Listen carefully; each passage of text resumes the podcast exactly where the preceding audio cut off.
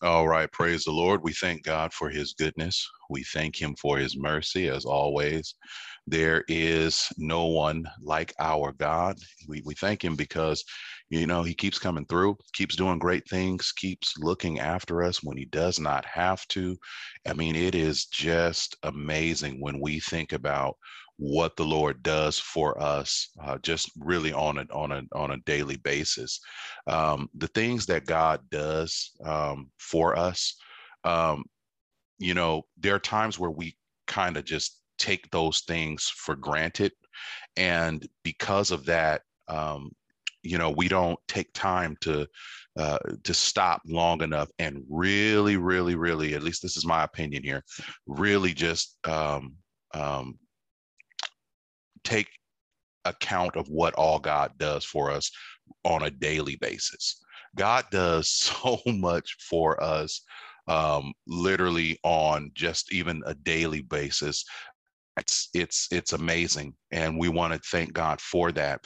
We are back in psalms 27 um, we are nearing the finish line of this. It has been a wonderful wonderful study. I wish i could tell you what uh, what we will be talking about next after we finish this but um, truth is is that i don't know exactly just what it's going to be. It'll be whatever the lord gives me uh, in the moment um, and um, and when he does that, um, I'm, I'm, more than positive that we'll all be blessed um, and come away with something that we can use. But for now, what we have been given and what we are working on um, is Psalms uh, 27. Let's go ahead and start reading at verse number one. The Bible says this: a Psalm of David. The Lord is my light and my salvation.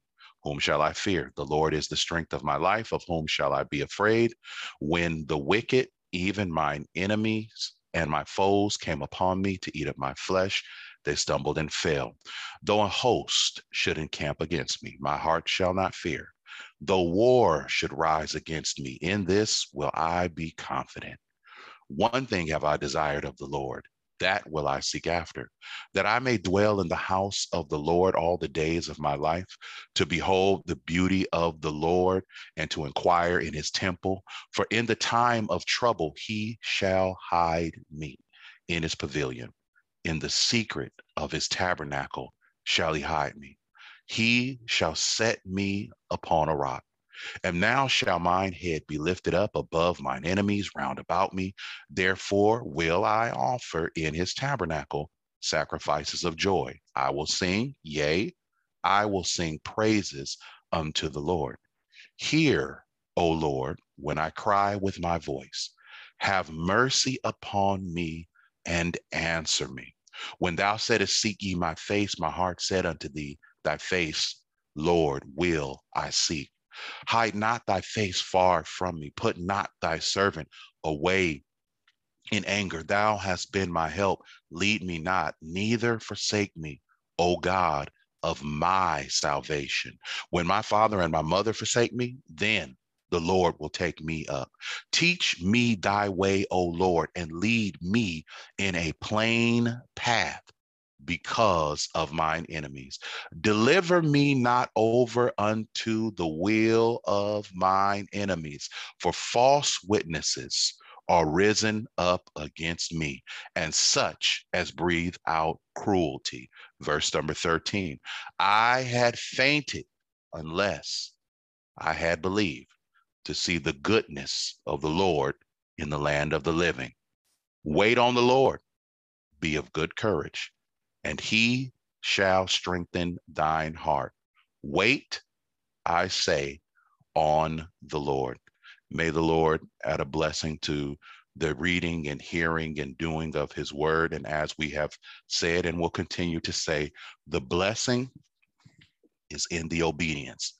You want to be blessed? You've got to be obedient. You want to be found obedient to the will of God and to the way of God. You want to make sure that that you're not just getting the word, getting the scripture. That's good. We need that. Okay. We all need that. We all want, should want that. Okay. But the reality is, is that that's not going to serve you. It's not going to do you and me any good if the only thing, okay, is that we are getting the word and we're holding on to it and we're not doing anything with it. The word of God is meant to be used. Okay. So you're not going to get no benefit. I won't get any benefit if I am not using the word of God. So we want to make sure, we want to be sure that we are, that we are without doubt. Amen. That we are without doubt um, using the word of God. Now, let's take a look at our text here. All right. So go back to, let's go back to Psalms. Um, we're in 27, and let's take a look at, um, let's take a look uh, at verse um, number 12. Okay. Um, and actually, uh, let's look at the verse number 11. Teach me thy way, O Lord, and lead me in a plain path. Amen. Lead me in a plain path. Okay. That plain, when we talked about this last week, um, we said that this path, this plain path that David was talking about, all right, we said that this plain path, okay, simply means upright. Okay. It means when he says, lead me in a plain path, okay, it he's saying a path that is morally upright, morally upstanding, okay? A plain path, a smooth path, a path that's unobstructed, okay? Where I can see, okay? An honest path, a, a fair path, a path that's full of integrity, a path that's full of, of truth. And all of these concepts are being discussed and are meant to come across in the language, okay, of Psalms 27 and in that B portion of verse number 11, okay? So we already know that his desire, David's desire, Lord, teach me thy way, okay? We already discussed and we said that that's a blessing and we challenged and we were challenged with the question uh, a rhetorical question for ourselves to answer what what is it what is your what what is it that you want? What is it that i want? David said teach me thy way. What way is it that you want? Now we said in in lessons past past that there are many different ways. Now there, there are not many different ways to god so i want to make sure i clarify that and that you come away with the correct understanding of that there are not many there are not many different ways to God. There's only one way, and we and we and we we talked we talked about that. Okay, and and and and um and, and so there's only one way to God, but there are many different paths a person can choose on um, that represent the way a person lives. So there are many different paths to living, um, at least as far as what this world would consider living. There are many different lifestyles, many different ways, many different avenues that people can go in. Okay. Many different ways, many different ways. But we learned in the scripture that these are the ways of death. Anything outside that does not lead you to the Lord and in, into obedience to God, that is a way that is ultimately going to lead you into eternal separation from God. Okay. And that's not something that we want. Okay. When we say eternal separation from God, what are we talking about? We're talking about hell. Okay, we're talking about what the scripture refers to as the second death. Okay, we don't we don't want to. It does. There are many ways, and some of them look very enticing. And we said this right, and and you can want to go that way, but I want to caution you don't go that way. Don't go in a way that teaches you, that leads you away from God. How do you know if you're going in the right direction? Because when you're going in the right direction, you're going to be getting closer and closer to the Lord. You're going to be more and more obedient to what God says. Amen. Amen. That's how you that's that's how you know that you're going in that's one way let me put it that way that's one way that you'll know that you're going in the um, that you're heading in the right direction. Now, when I say that part, okay, what I mean, I want to give some context. That's for the person who is that's for the person who who is not saved and is and and is exploring trying to figure out what way how do they know that they're heading in the re- how do how do I how do they know how can they know that they're going in the right direction that they're starting to go in the right direction and they're not totally there okay because eventually what they've got to do in order to get on the road to get totally where they need to be is they're going to need to be saved But for the person who is unsaved, who is searching and is and is exploring, how do how can they tell that they're starting to pick that they are going at least heading in the right vicinity? Well, as they start to get closer and closer to God as instructed, and as we know in the Bible. Okay, Jesus tells us very way, very uh, very plainly that He's the only way. That's very plain. The Scripture teaches us doesn't make doesn't hide that Jesus is the way. Jesus said, "I am the way." And I don't get no more. It, it doesn't get any more plain than that. He literally told us He is the way. You don't believe that? John 14, 6. Jesus said unto them, I am what? The way, the truth, and the life. No man cometh unto the Father but by me. Jesus excluded every other path and every I get a lot of I've get I, you know I I had one of the most interesting conversations with um with someone who uh, says that they were you know um a, a believer and um they were having trouble believing all of the scripture. And you know, you'll find that there are people who believe, but they don't totally believe. They're not totally convinced. You have some people that believe up to a point. They they accept that this is the right way. They accept that that that God is real, but there are aspects of the word that they don't understand. And and because they don't understand they walk in a way where they are not in total agreement okay? Jesus says that he is the way. Amen. John 14 6 jesus saith unto him i am the way the truth and the life. No man cometh unto the father but by me. Some believers or believers who are so-called believers some of them not really believers some of them are believers but they're struggling. They don't know because they haven't had anyone to actually teach them okay? Some believers on different areas um, on different at, at different points on the spectrum so to speak of belief struggle with different aspects of the word of god they sometimes struggle with the more miraculous aspects of the word of god Amen. Some don't struggle with the miraculous aspects of the word of God. They, they don't have a problem with that. Some of them struggle when it comes to the doctrine of the word of God. Okay. Many different churches have different doctrines, but you need to understand something. According to God, the church only supposed to have one doctrine. And that doctrine is the word of God. Everything that God says, everything that God teaches, that is the doctrine. Okay. Many times and it's and and and and, and it's it's difficult sometimes to explain to different people because many different people go to different seminary schools and teaching and all this kind of and they get all of this stuff okay and they're taught all of these so-called doctrines and all of these different things but but some of those doctrines that are taught in some of the the schooling systems or whatever you want to call they're contrary to the word of god but they have become commonly accepted among Christendom, if that may, if we may use that term. And so what you have is a collection of Christians that hold to certain things that are that they have held as doctrine. For example, Trinity is one of them. But there is, but and and and and and literally at the end of the day where does that actually come from? Yeah we can go back to all of the the the the the, the history behind all of those different things. But the reality is is that go back to deuteronomy 6 and 4 god has always taught that he is one. He's always taught that but because you have people who have taken the word of God and tried to understand the word of God and, and, aspects on their own and have not understood some of the things that were spoken in the word, you have people who have come away with all kinds of different doctrines, all kinds of different things. The reality is, is this.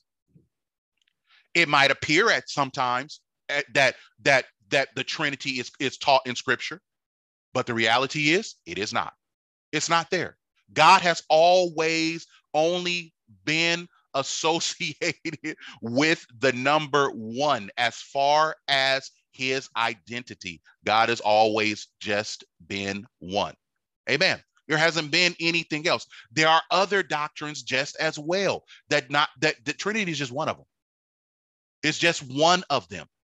And you can see how people make that they think that it is. Well, you you see these God taught you see all of these different scriptures, and they seem to point that to, to all appear that way, but that's not actually what's happening. God is one. He has always, you've had some people, I've heard people say that you can't really even know God. Well, throughout scripture, God is constantly introducing himself. That's ridiculous. God has always want, want God has always wanted us to know him. Amen. In the in the very beginning, the Bible teaches that Adam did what? He walked with God. He walked with God. He had fellowship with God. He had closeness with God. He had a relationship with God. If God didn't want if didn't want Adam to know him or have knowledge of him, surely he wouldn't have been walking with him. And so we have and so there are religions out there that teach that God is so far off. But Jesus tells us very plain, John 14, 6. Amen. Jesus saith unto him, I am what? The way, the truth, and the life. No man cometh unto the Father but by me. The word of God, when Jesus brings us to that brings us this truth. And Jesus is what the scripture teaches is, is that Jesus is God. That's why I can tell you and I could say there's no such thing as a Trinity or any other type of, of division. There, there, listen, the Bible does not allow for polytheism, which is the belief in many different gods. It just doesn't. God just he just does not. It's all through the scripture. I am the Lord thy God, thou shalt have what? No other God before me. God, he, he's not, he says the you, you have other scriptures where God says, I know not any other God. There's no one beside him. There's no one next to him. There's no one in front of him. There's no one behind. Listen, no, just one. Many times when we are not, when we come, when we take the word of God and we use human intellection and wisdom and all of that stuff in order to try to interpret spiritual things, let me just tell you, anytime you do that, you're going to come away with something that is off. It's just what it is. It, it just is what it is. You're going to have people come away thinking that you can do this and do that and it and it's allowable. No. Amen. There are not many different ways to get to God. There's only one way. And the scripture makes it very plain. You have people who have different ideas when it comes to baptism. You have people with ideas with different when it comes to salvation. Some say that you don't, you know, all you uh, all you have to do is X, Y, Z. Some say all you got to do is Z, Y, X. But really, all you got to do is go go to the book of Acts. Look at chapter two, start at verse thirty six, maybe start at verse thirty four, and keep reading. And it's very plain. But what happens is is that when when what is plainly in front of us becomes something that we cannot obtain on our own, then what we do is, is we attempt to lower the bar for admission, so to speak, and come up with our own way. It have to be a hope. See, you've got to have the Holy Ghost. You got to have the Holy Ghost.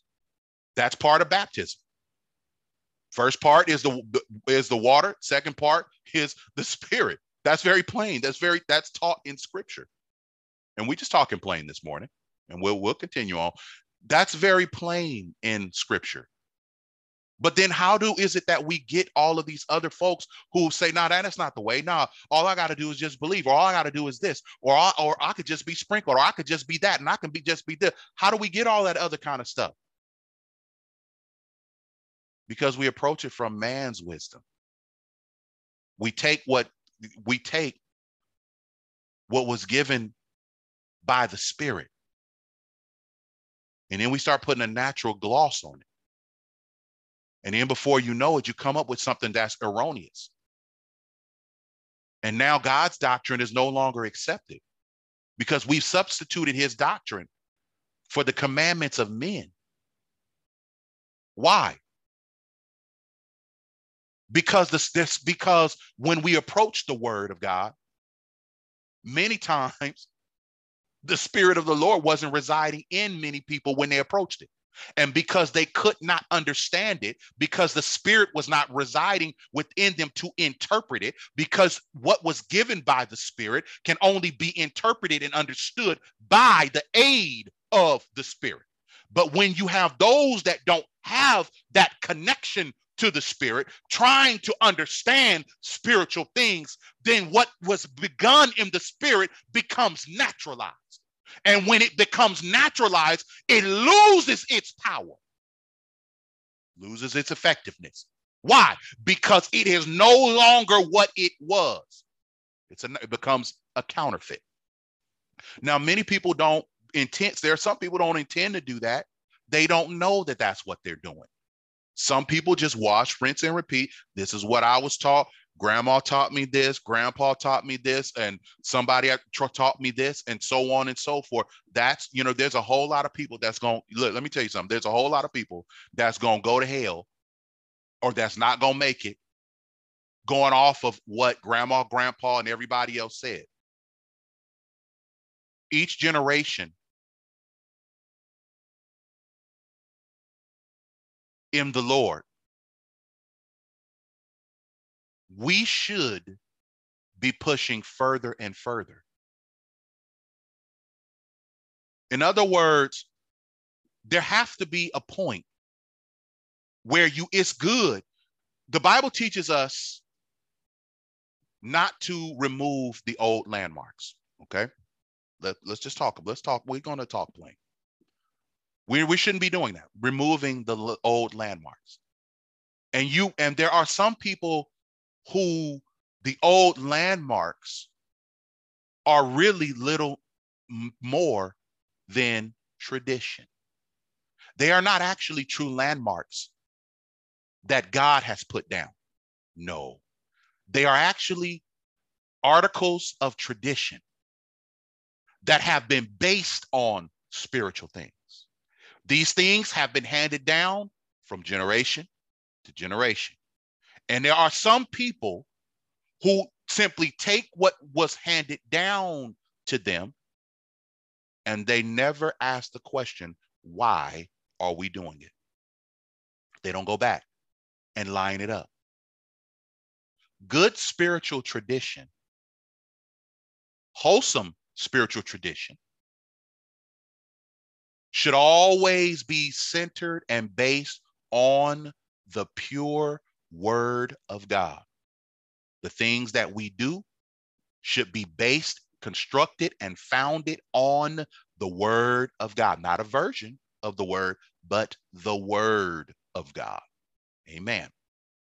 There's nothing wrong with having spiritual traditions, but we must always make sure that your that the spiritual traditions that we go through and that we accept that they are actually the things that God is okay with because there are a lot of spiritual traditions in all types of different church the denomination churches and they are not what God has told us to do. That's just the way that it is. I told you we speak in plain. We're speaking plain. This transcends all denominations, all Christian denominations. Now, yes, there shouldn't be any Christian denomination. God only got one church. And it's unfortunate that we have different denominations because that's a result of us not being able to get along. That's where all that come from. I see it this way. I see it that way. It ain't really supposed to be all that.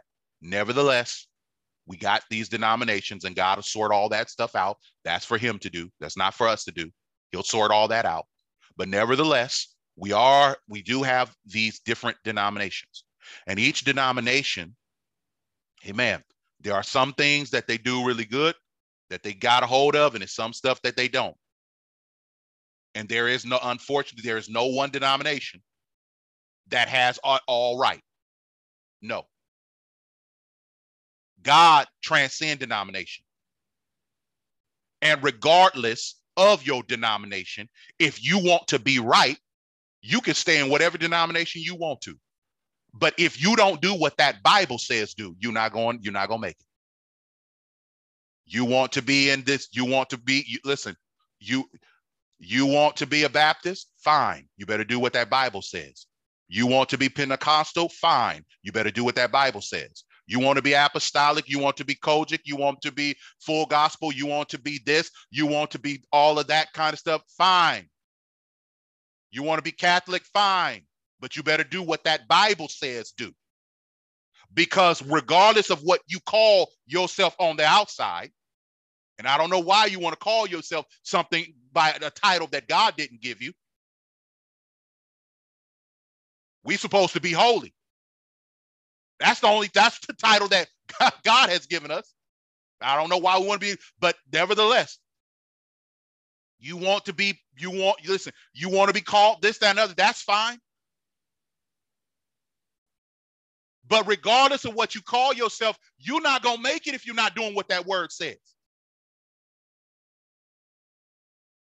God will save you in any denomination, but you got to do what that word says do.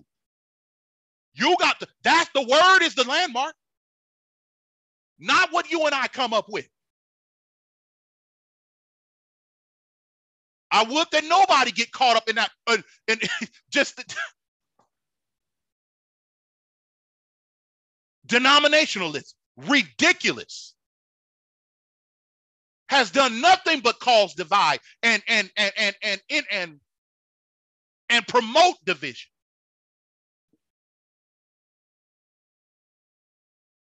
Would that we all just follow the word of God.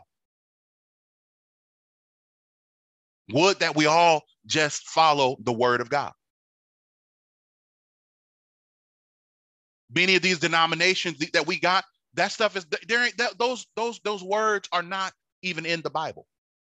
Now, I do need to make a correction. Last week, I said uh, I, I, mistakenly said the uh, Baptist. That title was not in the word. It is in the word, but it's not the title of a religion.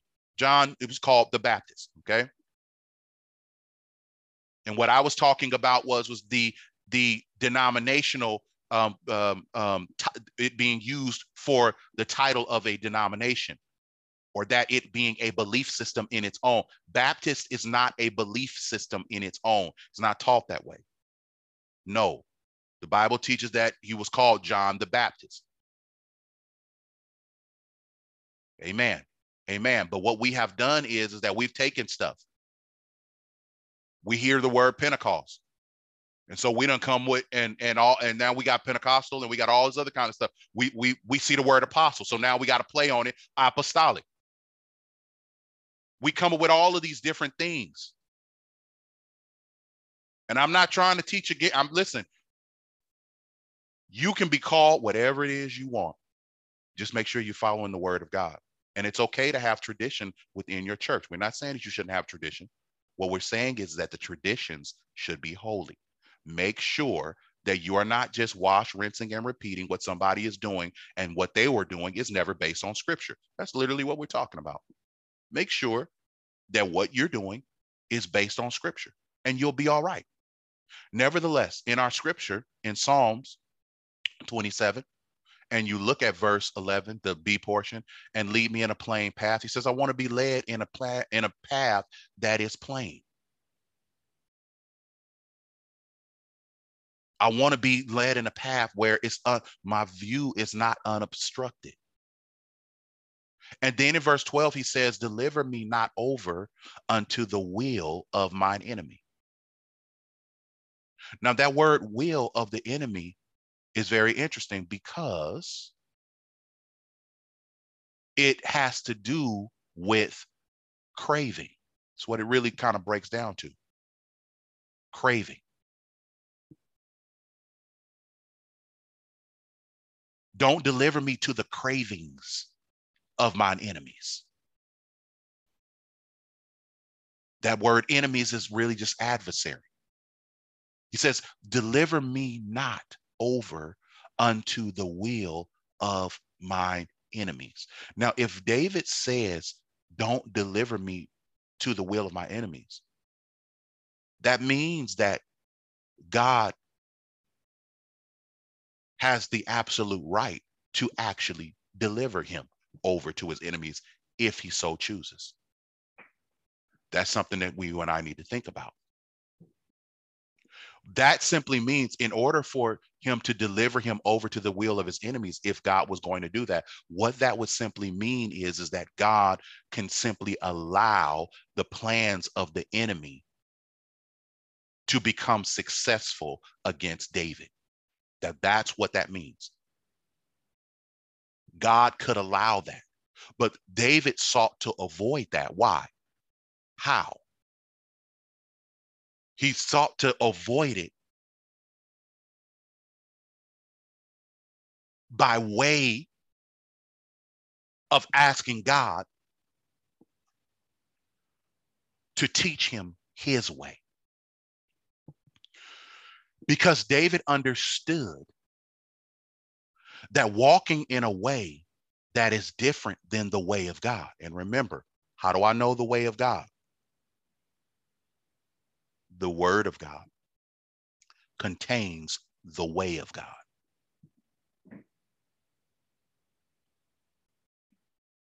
The word of God contains the way of God. And as we begin to do what the word of God says, we begin to walk in the way of God. Walking the way of God is characterized by obedience to the word of God. You walk as you are obedient if you are not obedient to the word, you are not walking. You're walking in your own way. You're leaning to your own understanding. You're trying to accomplish this on your own. You are doing it God's way, or you are walking God's way when you obey the tenets and articles uh, and instructions within the scripture. Walking God's way to walk God's way is to be obedient. Amen. David said, teach me thy way, O Lord. He sought to avoid being delivered over to his enemies by way of being found on the path that is right and authorized before God. David realized, friend, that if I'm going to be able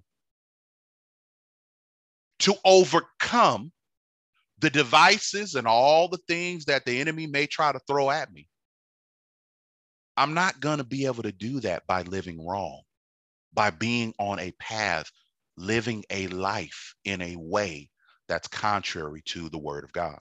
Some of you have um, you you you man, you've just been dealing with all kinds of attacks and just things going wrong, just going just sideways. But for some of you, you are also very much aware that yes, things have been going pretty sideways, but you also have become lately disconnected from God you've leaned more and more into doing your own thing. You've moved further and further away from God. You've become less and less obedient to the things of God. You stop praying. You've stopped pre- pray, uh, praising. You stop sharing the word. You stop spending time reading the word. It's become less and less. The word of God has become an afterthought.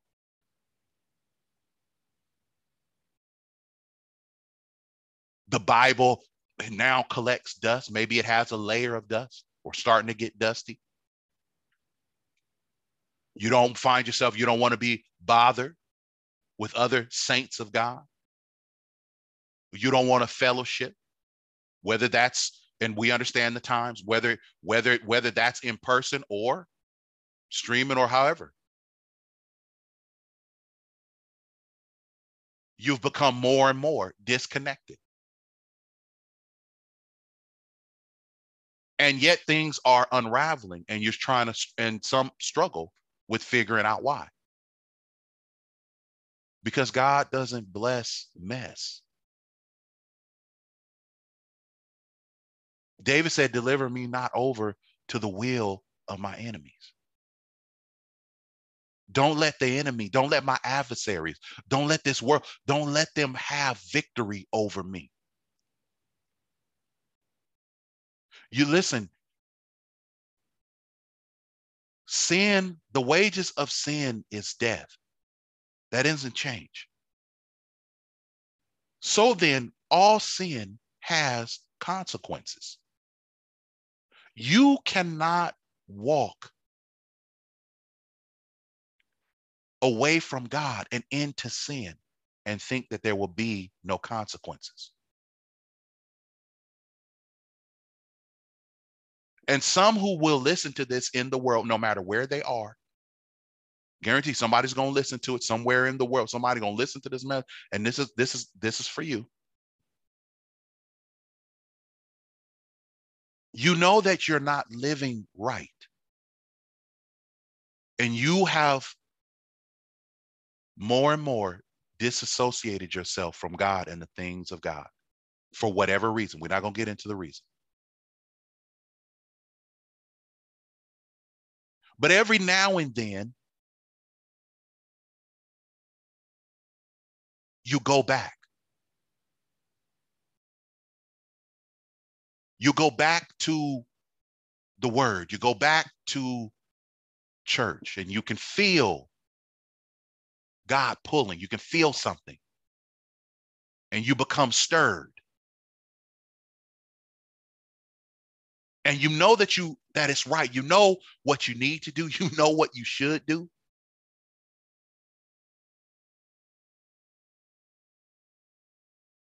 But then no sooner than you start to kind of feel that,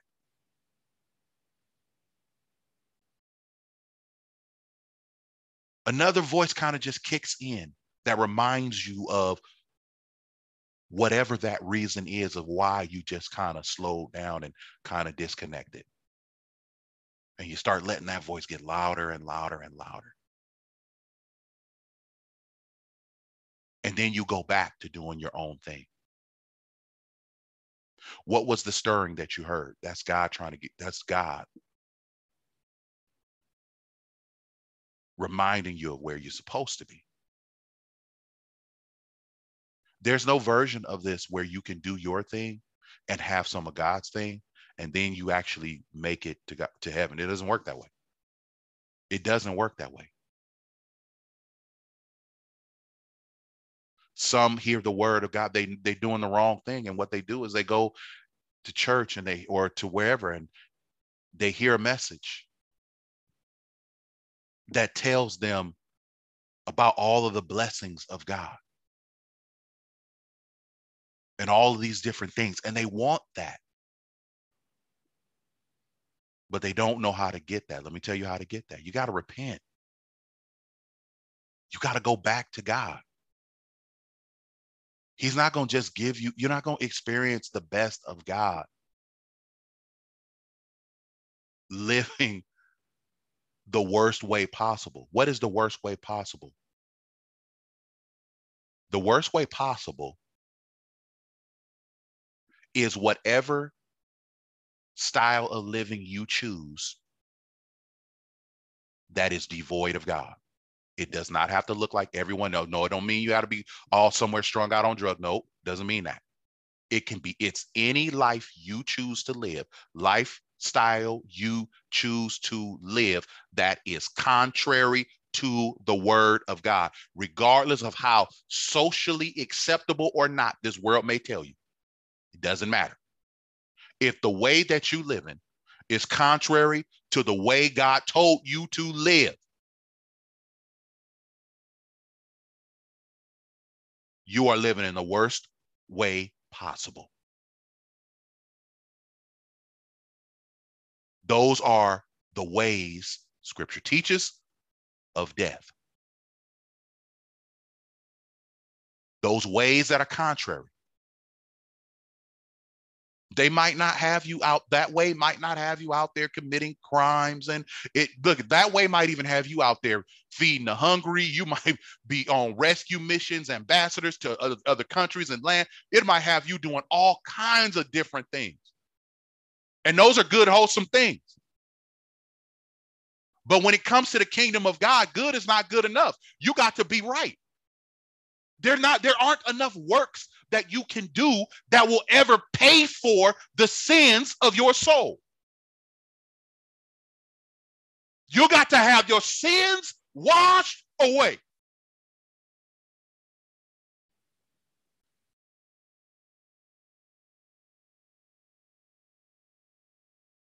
There's nothing that you and I can do that will ever balance the scales. But Jesus, knowing what you need, he knew that you couldn't make it right. He knew that I couldn't make it right. I, he knew that we would never be able to balance the scale. So what did he do? He balanced it for us. He offered himself as the sacrifice to pay for our sins. What was he doing? Balancing the scales. What was he doing? Making it right. What was he doing? Rescuing you. And what he asks is that we acknowledge what he did. And we acknowledge what we've done. And we become broken over what we've done, sorry for what we've done. Not just enough to say I'm sorry, but enough to turn our back on it. That is true repentance.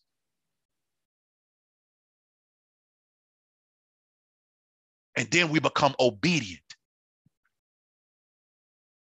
to the instructions that are simply plainly laid out.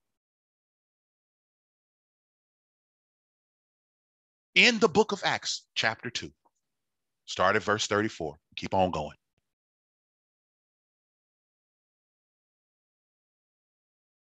That's all that you, that's what he's looking for. That's what we have to do. David said, Lead me in a plain path because of my enemies. Then he says, Deliver me not over unto the will of mine enemies. Don't deliver me to their cravings, their desires. That means everything that they want to do to me. They the word, listen, Jesus told us that if the world hated him, it was going to hate us. We are the world. Listen, the saints of God. Do, do you know why the world hates us so? Why it hates the Lord so? Why it just hated Jesus so? Because when Jesus stepped onto the scene,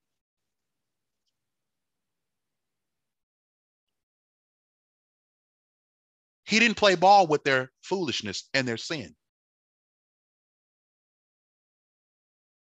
And the things that the world wanted to smooth over and pass on as right, Jesus plainly showed it that that is wrong and that is wickedness.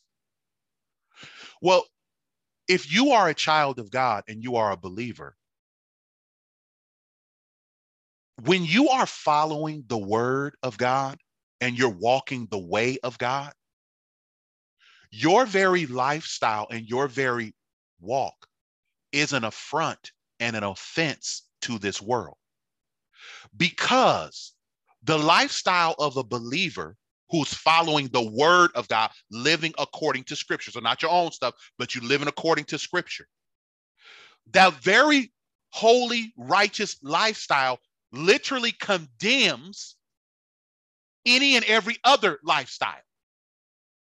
So when you are living holy and you are living righteous,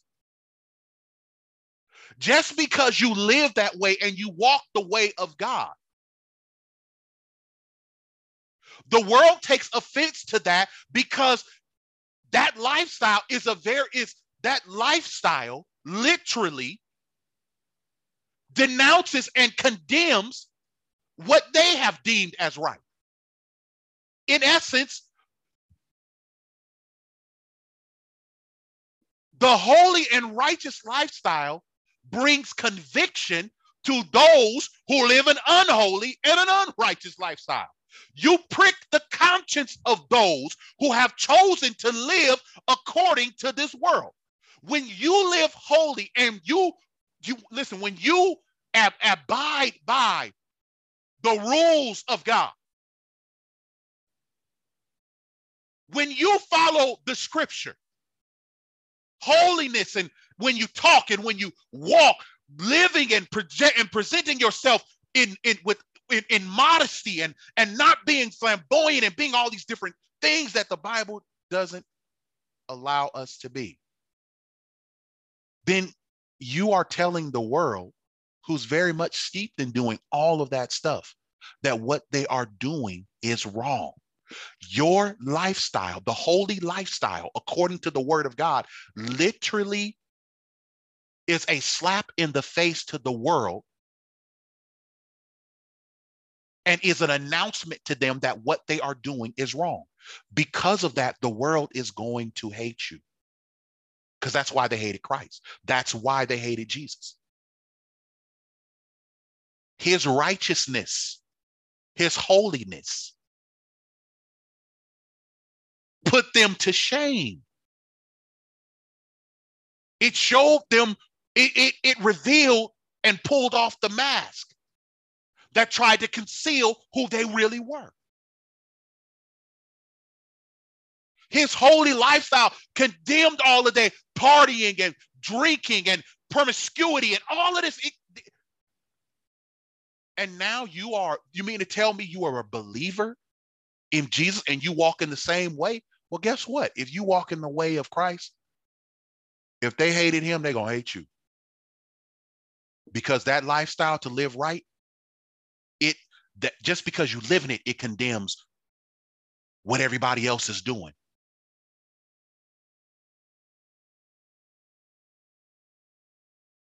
He says, Deliver me not over to unto the will of my enemies. For false witnesses are risen up against me. Now, witness in this text is, is exactly what you would think of, okay? a witness. So think of a legal witness, someone um, who is authorized to speak to an event, okay, in a legal matter. Okay, they they they they they can be considered. Um, their testimony can be considered legitimate. Okay, in for legal purposes. Okay, so this is talking about a person who is authorized, really, as um, to to to speak on a, a officially on a matter.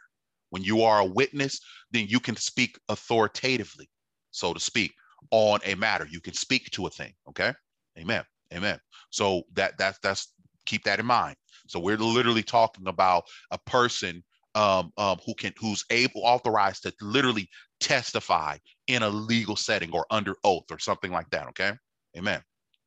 Now, David says, "Deliver me not over to the will of my enemies for false witnesses. Okay. That false is exactly what you're thinking deceit. Okay. They're dishonest. All right. Not, not just, I mean, just they're, they're just fraudulent. Okay. That's what that word, that's what that false means. It means fraudulent. So he says, really, just these fraudulent witnesses are risen up against me. Now, the when the word says risen up, what that really means is, is that's a phrase that refers to rebellion. Okay. Keep in mind, David is a king. So in his as a king, he has subjects within his kingdom, right? So David is really talking about not just he's talking about rebellion, all right? That's within his camp. Rebellion within his territory. So rebellion he's talking about false witnesses or fraudulent witnesses who are close to him.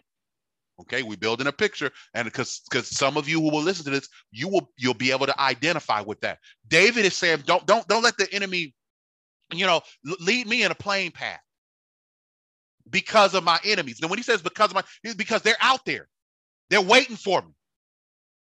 They're laying traps for me. But I, and and and and if I get off road and I get all off in the sticks somewhere, then I'm going to be overtaken. So lead me in a plain path, an upright path, a path that's devoid, a path where I can see clearly what's on the road and what's up the way. I don't, I don't want that other type of road. So he says, lead me in that plain path. Then he says, deliver me not over to their will, to their cravings, whatever it is that they want to do to me, however they want to try to bring me down. Why?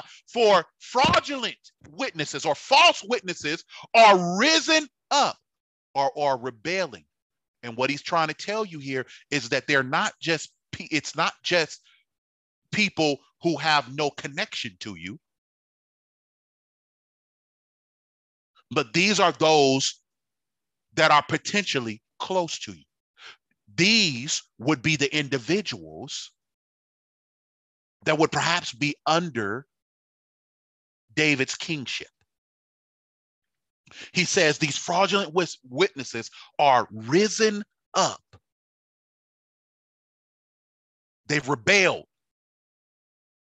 They they they have they have they have con- conceived they, they, they, they are plotting an uprising. They're, they're turning on me. They're turning against me. Which means that at one point, they were on my side. At one point, they were for me. At one point, they were with me. But now they have turned against me. And some of you know what that's like to have somebody close to you who you think would be in your corner, is going to be there for you to help you out.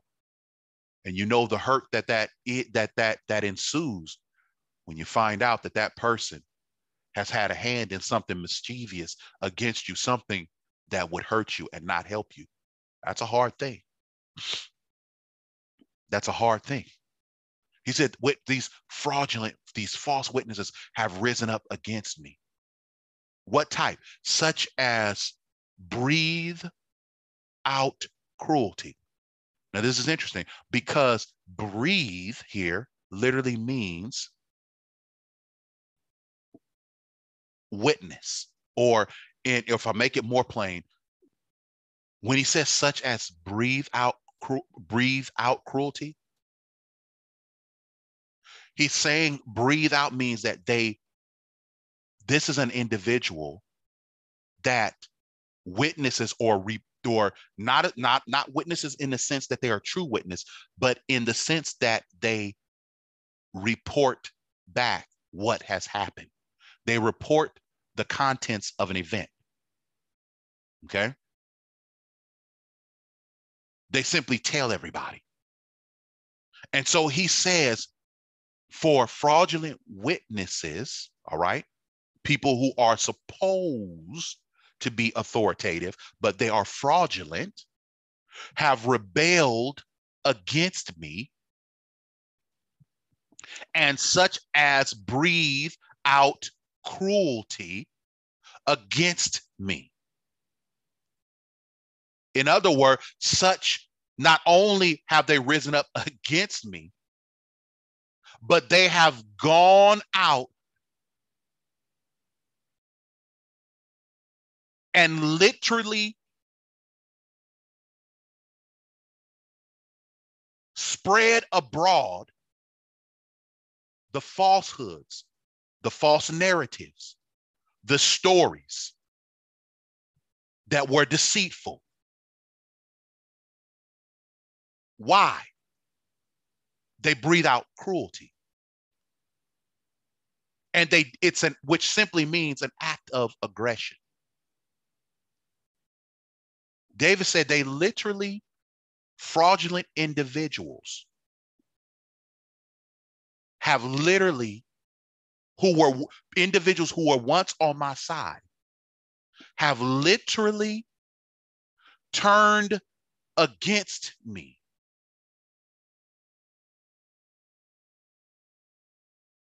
And then put it out there, that and any other story, for the purpose of hurting me. Because cruelty is an act of aggression. Okay, it can be physical, doesn't have to be physical.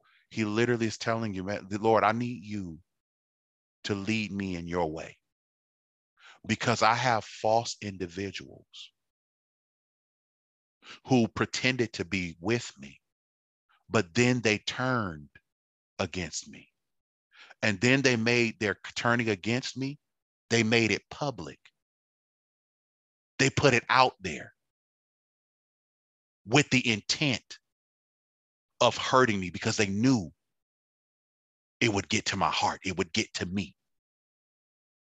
And see, and that's a, that's a, see, there are some people that will turn against you and they will remain it will it'll they don't go publicize it's still not good. They'll turn against you those who are for you.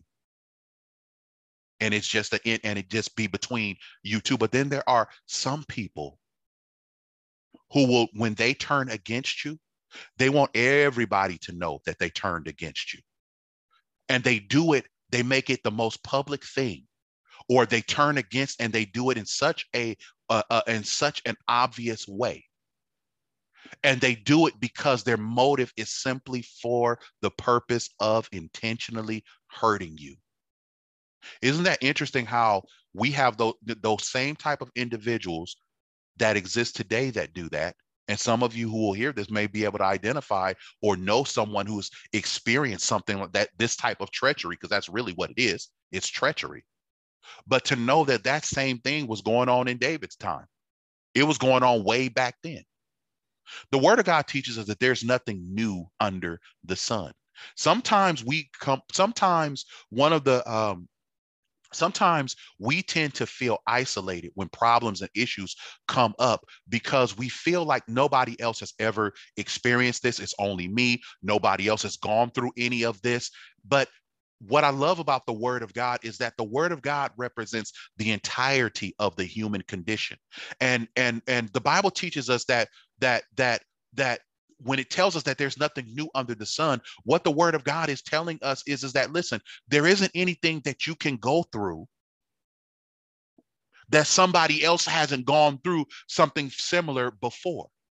But what the but the blessing is, especially if you are a child of God, is is that you get to see through the word of God how God delivered his people in those situations before and what he did for them, he'll do the same thing for you. Now, I'm talking to you about verse 12, Psalms 27 Deliver me not over unto the will of mine enemies, for false witnesses are risen up against me, and such as breathe out cruelty. Now, we're talking about what we're talking about the nature of what that actually means. But the solution to all of that is actually what david gave before that. It's actually what is found in verse 11 teach me thy way o lord and lead me in a plain path. Why? Because of my enemies. When he says that all everything that comes in verse number 12 if David is led in the way of God, if he's walking on the path of God, then all of these things, as treacherously treacherous as they may be, having people who are close to you turn on you and then be so vindictive and evil natured about it that they want to publicly humiliate and tear you down. David is showing you that it is walking in the way of God that allows you and I to overcome these things. Why? Because it's what allowed him to overcome. These things are meant for our learning. Every scripture has a purpose. And, I, and sometimes when you're reading the Psalms, the solution doesn't come after the problem is stated. Sometimes in when you're reading the Psalms and you're studying the Psalms, the solution will be herald first, and then the problem will come second. And that's what you're seeing here. Verse number 11 is actually the solution to verse number 12, but the ordering of the scripture has the solution before the problem. And if you think about it, it makes sense. It makes sense because not only is it a common way of writing things or or or or putting things down on paper this it's, it's that's commonly used but if we move away from from that and just make it a little more everyday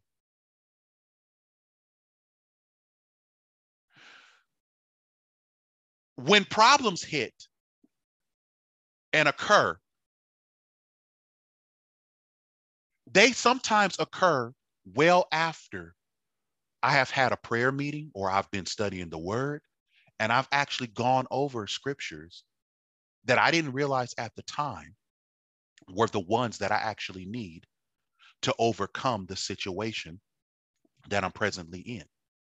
Sometimes the problem, when the problem comes, you're meant to go back and remember what the solution is. Sometimes God will give you, there are some situations that you'll get in. You've never been in it, you don't know what's going on, and you you you just feel like you're like, wow, man, I'm in I'm in no man's land here, right? And what will happen is, is, is that in the process, as you walk and you stay faithful to God, you don't run out on God because the because the going get tough. Okay. You stay with God. But as you go, God will reveal the answer. You didn't you he will give it to you after you encounter the problem. But sometimes you will get in some situations and God won't give you the prop the solution after, or in other words, give it to you in the sense of that you had you had not had it before, or he had not given it to you before. But sometimes you'll get in situations and it won't be God giving you an answer or solution that you never had before. Instead, it will be Him reminding you that He had already previously given you the solution. So, if you think about it, the ordering of the scripture here, where David gives the solution before he gives the problem, it really kind of mirrors the way things actually play out in real life. So there are times where God has already given us the word that we need. Then a few months or some days or something happens and we run into a situation and we're like, oh my goodness, what is happening? And you're, you're just having the worst of time. But then somewhere you start to have a talk with Jesus you start to have some prayer time. You start to open up the scripture, and all of a sudden, the Lord begins to bring back to your memory that He told you something in a prayer time, that He had prepared you. He'd already given you a word. I'm telling you, man, there is nothing like the way of God. Sometimes God comes to the rescue once you get into the situation. But many times, God preemptively comes to the rescue before you even get into it. It's just that we don't know what situations are going to occur down the line. So we don't know at the time that God has just given me in my prayer time today. I don't know. I don't always, I'm not always aware that God has literally just given me the solution to tomorrow's problem. And so in those days, what does the Lord do? The Holy Ghost reminds you, brings back to your remembrance those things that God has taught you. Or, in other words, those things that He has taught you, because the Holy Ghost is God. God brings back to your remembrance what He told you in yesterday's prayer time. See, this is why it's important. Don't listen. Keep up your prayer time. Keep up your studying the word. Discipline yourself to search the scriptures regularly. Set aside a specific time, a designated time, or whatever it is, in order to study the Word of God and to read through the Word of God. Set time aside for prayer, whether you are, listen, it doesn't matter.